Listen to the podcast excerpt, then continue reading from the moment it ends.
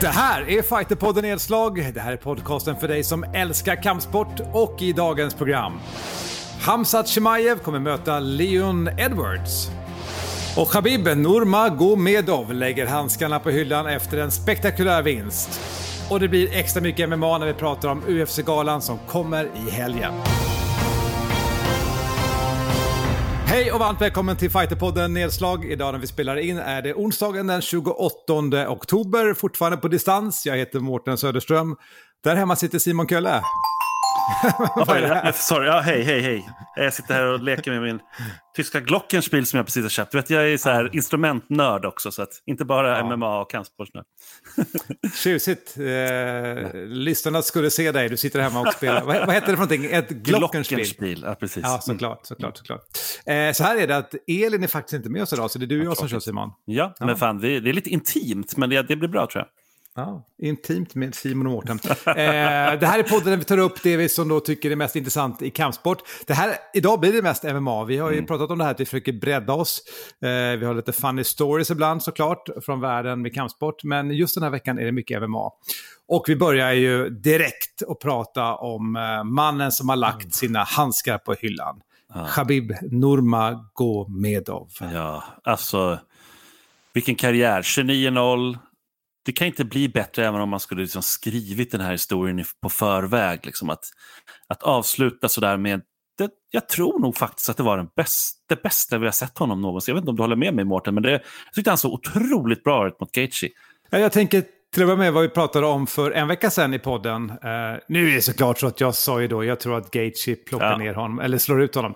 Det sa jag mest för att provocera, men vi var ju rätt överens om, ja, eller framförallt ja. ni, att, att uh, Khabib skulle vinna den matchen. Uh, det jag tycker var, till att börja med, intressant var ju att jag faktiskt hade honom som favorit, men jag mm. trodde ändå att uh, Justin skulle kunna, jag ska säga, hantera något bättre. Och mm. han fick ju in ett par fina träffar. Jo, det fick han. Men det räcker ju inte mot Khabib. Alltså det är ju någonting, det är just sättet han styrde matchen och var så, ag så aggressiv och gick på. Det var ju, jag tyckte det var en helt otrolig match faktiskt från, från Khabib. Det var, det var verkligen så här, det var en annan nivå känns det som. Men, men det var också så tror jag att han var jag tyckte han kändes lite nervös i början. Nu mm. vet jag att jag håller på att överannonsera här. Och det, kanske, ja, det kanske hänger ihop med också det faktum att han faktiskt då hade bestämt sig innan att, jag mm. kommer, mm. att det här är min sista match. För att hade han förlorat den här matchen och så kvar vid det löftet till sin mamma då att han inte tänker eh, fightas mer. Hmm, hade det varit så speciellt och avsluta med förlust? Mm. Frågan är om han hade lagt, lagt handskarna på hyllan då. Det är tveksamt. Alltså för att Hans mamma har också sagt nu i efterhand att så här, jag trodde inte att du skulle göra det som du gjorde. Så, så att det, ja, har hon sagt det? Vet du det? Hon, det vet jag. Det har hon sagt. Han, Khabib har själv berättat det när han kom hem till, tillbaka hem liksom att, till, till rysk tv. Så har han eh, berättat det om sin mamma. Då. Så, så hon var lite förvånad och ganska många andra var förvånade. Men jag vet inte. Han har ju hintat på att en, två matcher till. Och, så här, och det är lite så här, vem ska han möta? Det, du vet,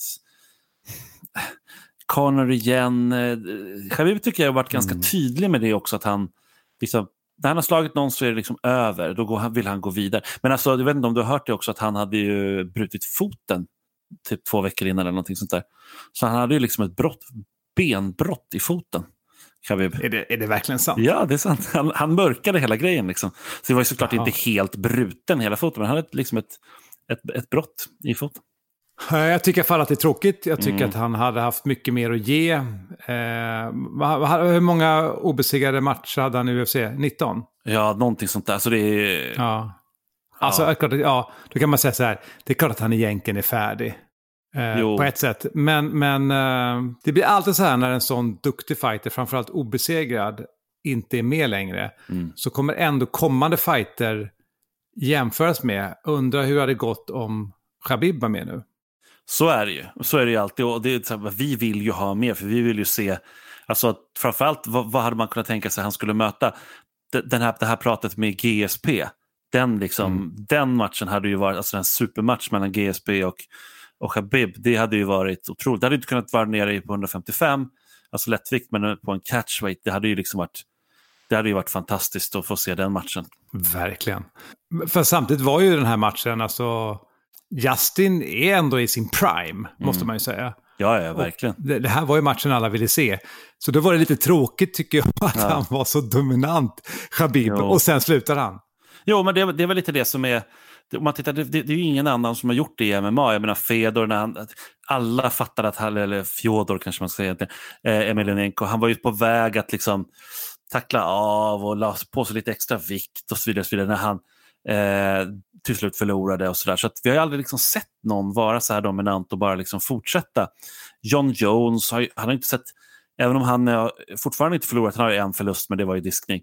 Och det, då är det så här, det är, han har ju ändå inte sett så jäkla bra ut, John Jones, de senaste två matcherna. Så att, men Khabib, han har bara sett bra ut hela tiden. Han- Han kom in förresten med 15-0 i UFC, jag kollade det lite nu lite snabbt medan vi pratade här. Så att 14 matcher har han vunnit i UFC. 14 matcher, Mm. ja. Men du, vad händer nu? Alltså, nu släpper han bältet. Mm. Och då blir det en ny match, kommande match, eh, som tar över bältet då alltså? Så blir det ju. Det blir ett vakant bälte. Och alltså det, det som är lite tråkigt, om man tittar liksom så där på, på eh, historiken, om man säger så, från allra första början. Det finns ju verkligen nördar som har kollat hela vägen så där, sett att okej, den första som tog bältet, vad hände sen med det bältet? Och, du vet, vissa har blivit strippade för bältet och så vidare. Och så vidare. Och man vill se liksom, alltså, li, linjärt då, vem är liksom den riktiga champen om man säger så. Eh, det försvinner ju nu. nu blir, det blir, liksom, linjen blir ju bruten på något sätt. Det är samma sak som när GSP vann mellanviktsbältet där. När han hoppade av sen och bara nej, jag ska inte fightas. Men det kommer bli ett vakant bälte. Det konstiga är ju att Gaethje hade ju interimbältet. Så förlorade han, men det blir jättekonstigt. Men det, jag vet inte vilka som kommer gå den matchen, men eh, det borde vara Gaethje eller Tony Ferguson. Och Tony Ferguson kommer från förlust. Gaethje kommer från förlust. Ja, men det är svårt. Det, det är ett ganska svårt läge, men det, någon, någon vaskar de ju fram. Så är det ju. Ja, jag tycker att eh, vi får tacka Det Khabib får vi verkligen göra. Arigato.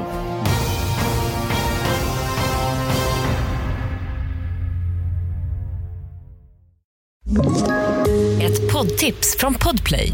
I fallen jag aldrig glömmer djupdyker Hasse Aro i arbetet bakom några av Sveriges mest uppseendeväckande brottsutredningar.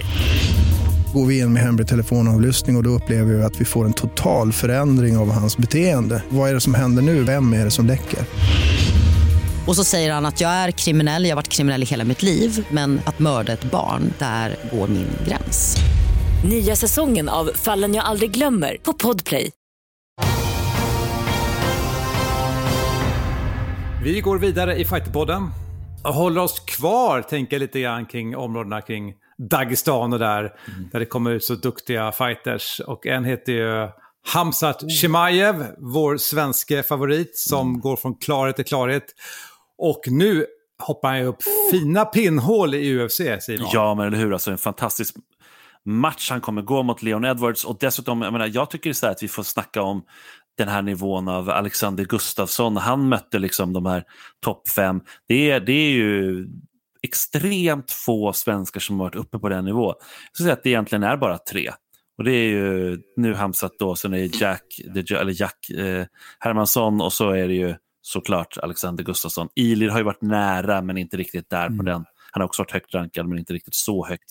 Men det är ju ett jättekliv han tar. Alltså Leon Edwards är ju rankad trea. Han är rankad trea, det är helt otroligt.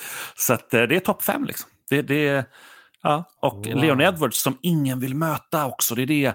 Det är liksom, Daniel Cormier har ju pratat jättemycket om Leon Edwards. Liksom att, my guy, typ, så att ingen, ingen vill möta honom. Det har varit svårt liksom, att få till. Men om man tittar så här stilistiskt på matchen så är det ju, Leon Edwards är ju en utpräglad striker.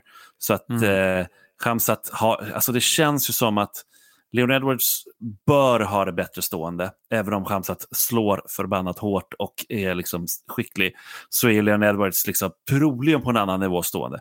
Men som MMA-fight, alltså jag vet inte. Det, det, Leon Edwards må ha tränat jättemycket på att möta amerikanska brottare men jag vet inte fan, en tjetjensk svensk brottare, det, det har han nog inte. Alltså, jag tror inte Leon Edwards kommer kunna stå emot faktiskt. Det är svårt. Ah, ah, ah, det, det är otroligt spännande verkligen och jag Ja. tycker det är en eh, bra matchning. Men det är ju någonting också med Hamzat, alltså, han har ju blivit Dana Whites favorit. Jag vet inte, vi i vår fej- vi har lite sån här eh, grupp ju på Messenger. Jag drog den här bilden när jag zoomade in på skärmen. där sitter liksom Hamzat bredvid Dana White vid något bord där liksom och de är ju buddies. Ja, buddies och buddies. Men jag, jag, jag förstår vad du menar, men det Ja, ser ja. ut som det. Och det är klart att han är just nu någon form av, liksom, missförstå mig rätt, men ett gullebarn lite grann just nu för UFC. Han, han är ju någonstans så här det här urtypiska som Dana White älskar. En rå tuffing som aldrig backar och alltid vill gå match och som inte blandar in sina eh, managers jättemycket och inte håller på med något spel. Det är hela tiden så här, han bara, jag, jag går båda viktklasserna, jag kommer spöa alla, kom igen då. och, så, och det jag på något sätt gillar Dana White, det, det, är så här, det är ju alla som på något sätt är, känns som att de är på riktigt, men är larger than life. Att kunna den kombinationen, det är samma som Conor McGregor, han är verkligen larger than life, men det. är ändå på riktigt. Alltså, man får känslan av att det. han är liksom verklig. Då blir, då blir man ju så här, okej, okay, då blir det fiktion möter verklighet. Jag brukar ofta prata om det är så här, som att, som att eh, vi följer, diskuterar tidning, vad heter serietidningsfigurer, Hulken mot Spiderman och sånt. Och det här, det är lite så, det är, så här, det är ju, vem fan är som Hamzat Chimaev? Jag, eh, jag tänker mer kanske också på att den här påläggskalvspositionen mm. han får. Eh, jag undrar hur andra fighters i UFC ser på det där. Du vill ju inte, du vill ju inte bli den här killen, så det är klart att han har bett att få fighten. Om han nu tar den här, då är han, alltså när du lever upp till hypen, då, då är det coolt. Då är det coolt. Ja, men det är ju det det handlar om väldigt mycket. Att, lever, alltså att kunna snacka och, och, och så hålla på, det gör ju folk på alla nivåer. Liksom redan, redan Hamzat liksom första amatörmatch när han möter Khaled Lalam som är svensk fighter och VM, alltså vann ju VM för fan! och alltså, världsmästare amatör-MMA och Hamzat liksom sopade mattan med honom och sa att han utmanade alla. Då började det bli redan då börjar man säga, okej, okay, vänta nu, nu har vi någonting väldigt speciellt här på gång. Sen har han ju hållit stilen hela tiden. Utmanade liksom Rostem Ackman och så här, precis innan Rostem kom in i UFC. Och Tubbi, alltså han, han utmanar ju alla. Han, han mm. skiter dit liksom. Och det tror jag, den mentaliteten är ju väldigt eh, härlig när, när många andra fighters kanske funderar och tänker och, och, och liksom vill ha lite osäkra kanske någonstans i sitt game och och framförallt boxare, där, där ska vi inte prata om. Det är, inom boxning så är det ju så mycket, så viktigt med records. Så att de, det är ofta ganska dåliga matcher långt upp i, i karriären. Men han var ju så i podden och berättade om sitt mm, liv och sådär. Mm. Och alltså, eh, bakgrunden är väl det som skapar den nutida personen. Alltså, han har haft en tuff uppväxt liksom, ja. och eh, kämpat. Men det finns ju också någonting i blodet, den här ah. enorma liksom, kampviljan och mm. det här enorma självförtroendet. Mm. Det är klart att han har ett självförtroende i sin brottning, han är en superduktig brottare. Jag, jag har faktiskt kollat lite grann på YouTube, mm. det ligger ju en del så här matcher när han har varit mm. kört. Liksom, mm. han leker ju. Han, han leker, ju. Ja. Han leker ut många av de här matcherna. Han, han, bara skrattar hela tiden, precis som han gör nu. Han skrattar och han är glad liksom. För att han är så övertygad om sin kapacitet. Uh, nu har han gått in i MMA med så många fler dimensioner med boxningen, liksom framförallt sparkarna.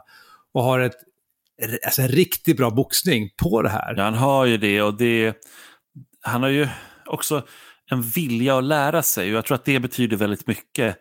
Och sen då en, konstant närhet till liksom klubben, eftersom att han har bott på klubben.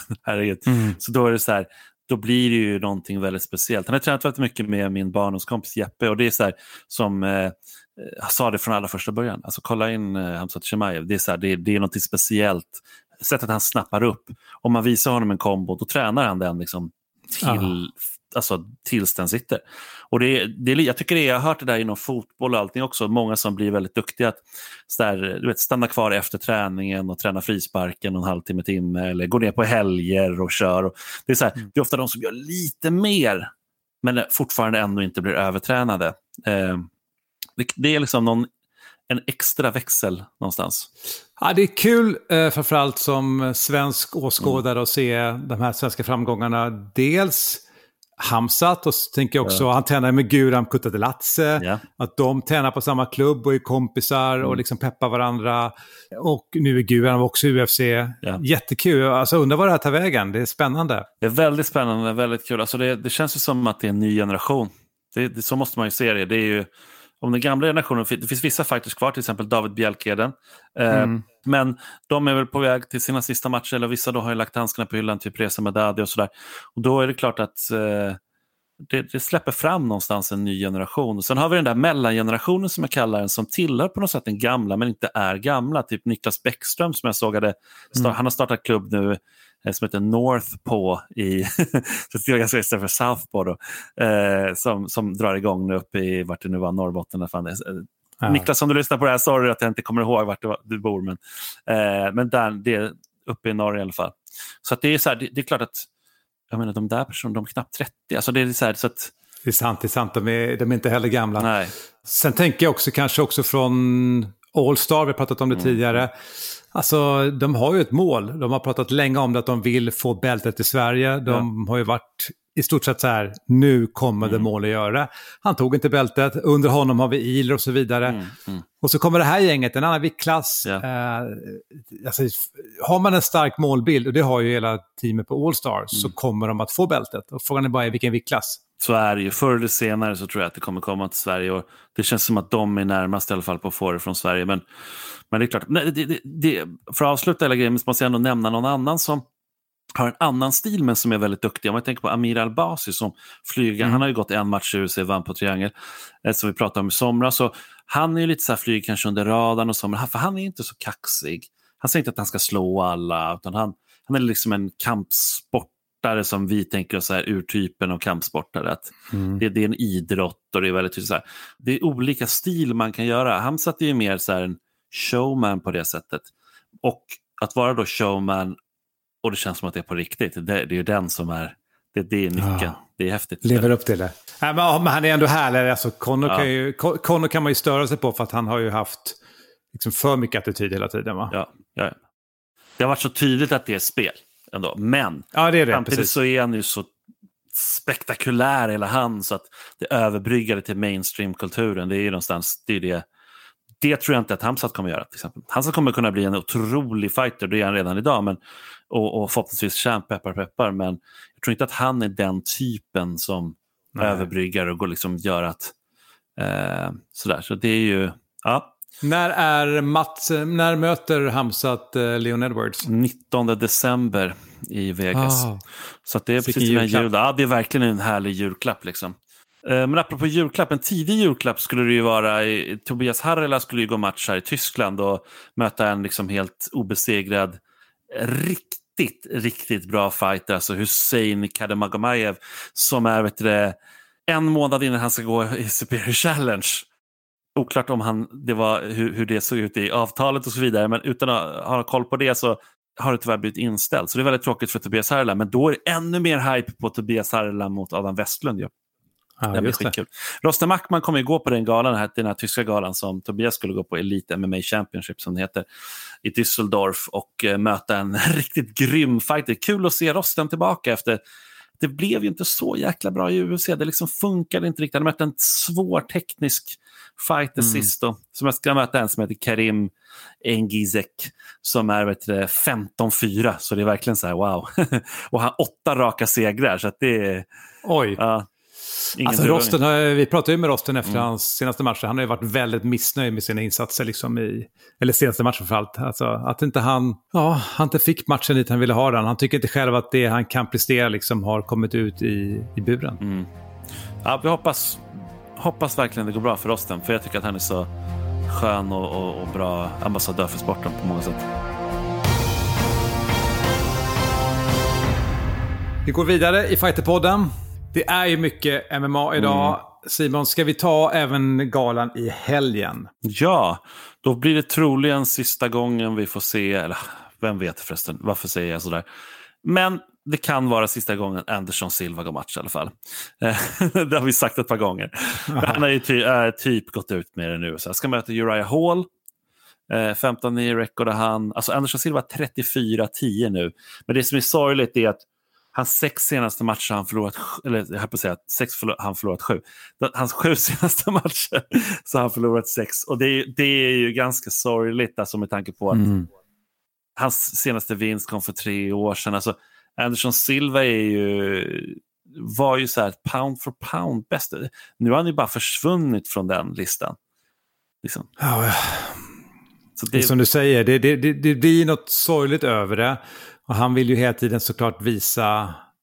Innerst inne så känner väl han att han fortfarande har det och att mm. han... Eh, Alltså det är många aspekter här. Det är klart att det handlar om försörjning och Mm. liksom dra ut det sista av din karriär. Han är fortfarande ett namn. Ja. Och bara det faktum att vi pratar om honom just nu är ju, ja men det Ja. där blir en spännande match. Liksom.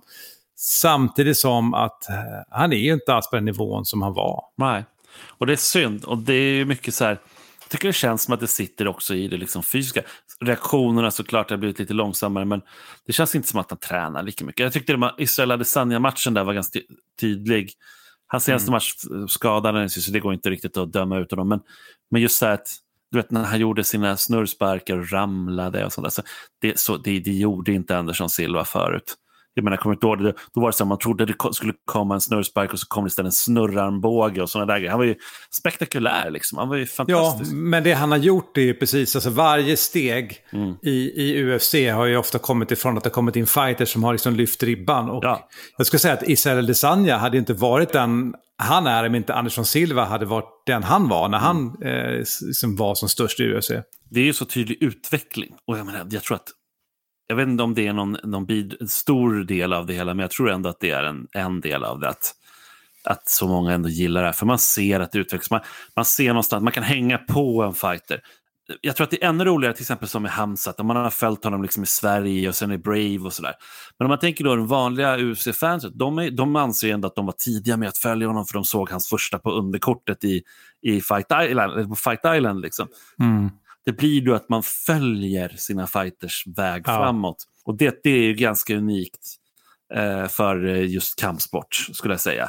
Eh, För att eh, det är inte samma sak i tennis. Liksom. Alltså det, går inte, det går inte att säga så här, ja du kan absolut följa en, en tennisspelare, men de går så jävla många matcher, ja, men då förlorar de några. Och sen så, ja, men de har vunnit fler. Och, samma sak med det. fotbollslag, man kan följa det och det är såklart väldigt många som gör det, men det, det, det, är ingen liksom, att- det gör inte dig till speciellt unikt om, unik om du följer Göteborg, liksom så här, fotboll. Alltså det är så här, eh, för det är så jävla många andra som gör det, eller AIK eller Djurgården eller någonting.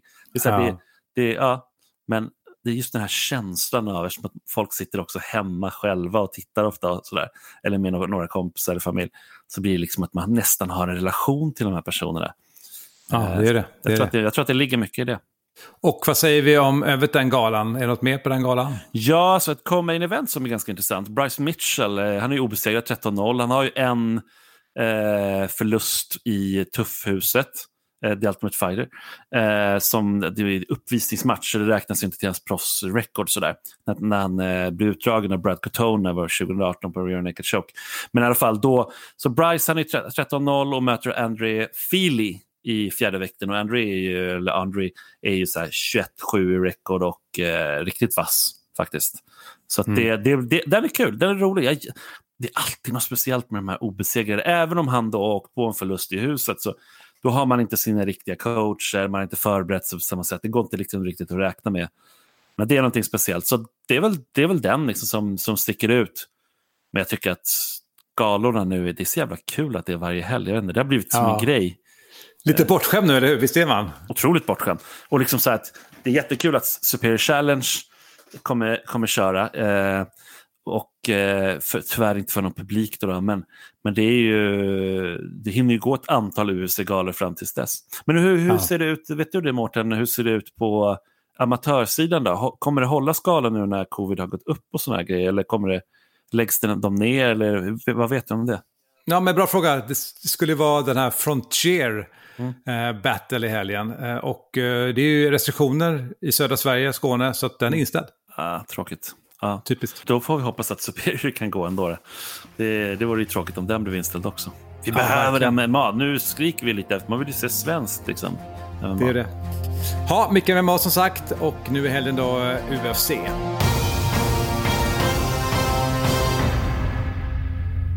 Men vi ska ta någonting som inte är MMA. Vi ska ta oss till Indien. Det är du som har rubriken egentligen Simon, men det är ju en kampsportskala, eller tävling snarare, där 50 personer blev skadade.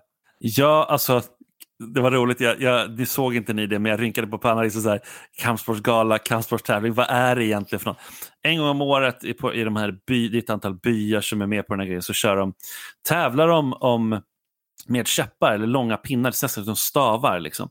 Och så tävlar de om någon sorts typ figuriner, alltså någon, ja, jag vet inte hur man ska förklara det. Eh, kan du förklara figuriner bättre, Mårten? Eller? Nej, men vet du vad? Nu ska vår producent Mackan, han kan sånt där. Hej, hej. Vad är figuriner? Figuriner ja, kan användas i lite olika sammanhang om det är religiöst eller men också till exempel inom konst och så vidare. Jag tror att det bästa beskrivningen på det som Simon nu beskriver jag tänker på den här första scenen, den första Indiana Jones-filmen, när han snor den här guldfiguren i det här konstiga Ja. templet. Det är en figurin. Ah, ja, ja, ja, ja, såklart. det, det är lite som den här domaren i vad heter det, den här På spåret, va? Som vi kan ta in. Jag tycker Det är bra. vi får använda Mackan på det sättet. Det är jag, Björn Hellberg. Hellberg, Ja. just det, så heter han. Ja, det var en fin referens. Okej, men berätta, vad händer då med figurinerna? Ja, nej, jag vet inte vad som händer med figurinerna, men däremot de köttar, ju- på varandra rätt rejält. Och eh, det slutade ju med att folk blev skadade. Liksom. Och det var, de hade ju sagt, gått ut också innan, så här, det är nu pandemi och jag menar, den är i allra högsta grad aktuell i Indien, pandemin. Liksom. Mm. Så det är så här, det blir ingen, ingen festival, tror jag det är mer att de kallar det kanske. Det blir inget evenemang i år, så kom inte, men folk kom ändå. Och liksom, du vet, de köttar på varandra. Jag, menar, det är, jag som håller på med käppfäktning, jag skulle aldrig fightas utan liksom hjälm och handskar. Och, alltså det är, du, fan, du kan ju dö. Alltså på riktigt. Men det, var, det, var inget, det var inget härligt YouTube-klipp du kan rekommendera Tyvärr där man inte. kan Jag, se det? jag har inte sett någon ljud. Någon annan kanske får tipsa om det, men jag har sett någon bild bara. Men det ser Ja. ganska galet ut faktiskt när de springer runt där med sina långa pinnar. För du vet, de kan ju kötta till det i bakhuvudet liksom, när du inte ser. Alltså, när det är sådär många mot många. Liksom. Så det är, Det är så galet, det är så galet. Det är som de här när man MMA-fighters, när det kommer in liksom Ja. sju, åtta stycken. De här, liksom, det är som typ gängslagsmål. pol, polska där, ja, just det. Ja. Ja, så sjukt. Ja. Ja. Ja, men det är bra Simon. Som sagt, eh, vi saknar Elin. Hoppas att hon Ja, gör på sig. Eh, vi har UFC i helgen och vi kör ju om en vecka igen är tanken. Det gör vi. Och har du någonting du vill vi ska ta upp så är det fighterpodden at fightermag.se som du eh, mejlar till. Jag heter Mårten Söderström och du heter Simon Kölle. Gör jag. Tackar för idag. Vi hörs om en vecka igen. Ha det bra!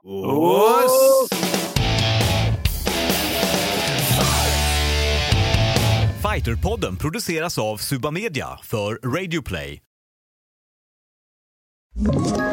Ett poddtips från Podplay. I fallen jag aldrig glömmer djupdyker Hasse Aro i arbetet bakom några av Sveriges mest uppseendeväckande brottsutredningar. Går vi in med hemlig telefonavlyssning och, och då upplever vi att vi får en total förändring av hans beteende. Vad är det som händer nu? Vem är det som läcker? Och så säger han att jag är kriminell, jag har varit kriminell i hela mitt liv men att mörda ett barn, där går min gräns. Nya säsongen av Fallen jag aldrig glömmer på Podplay.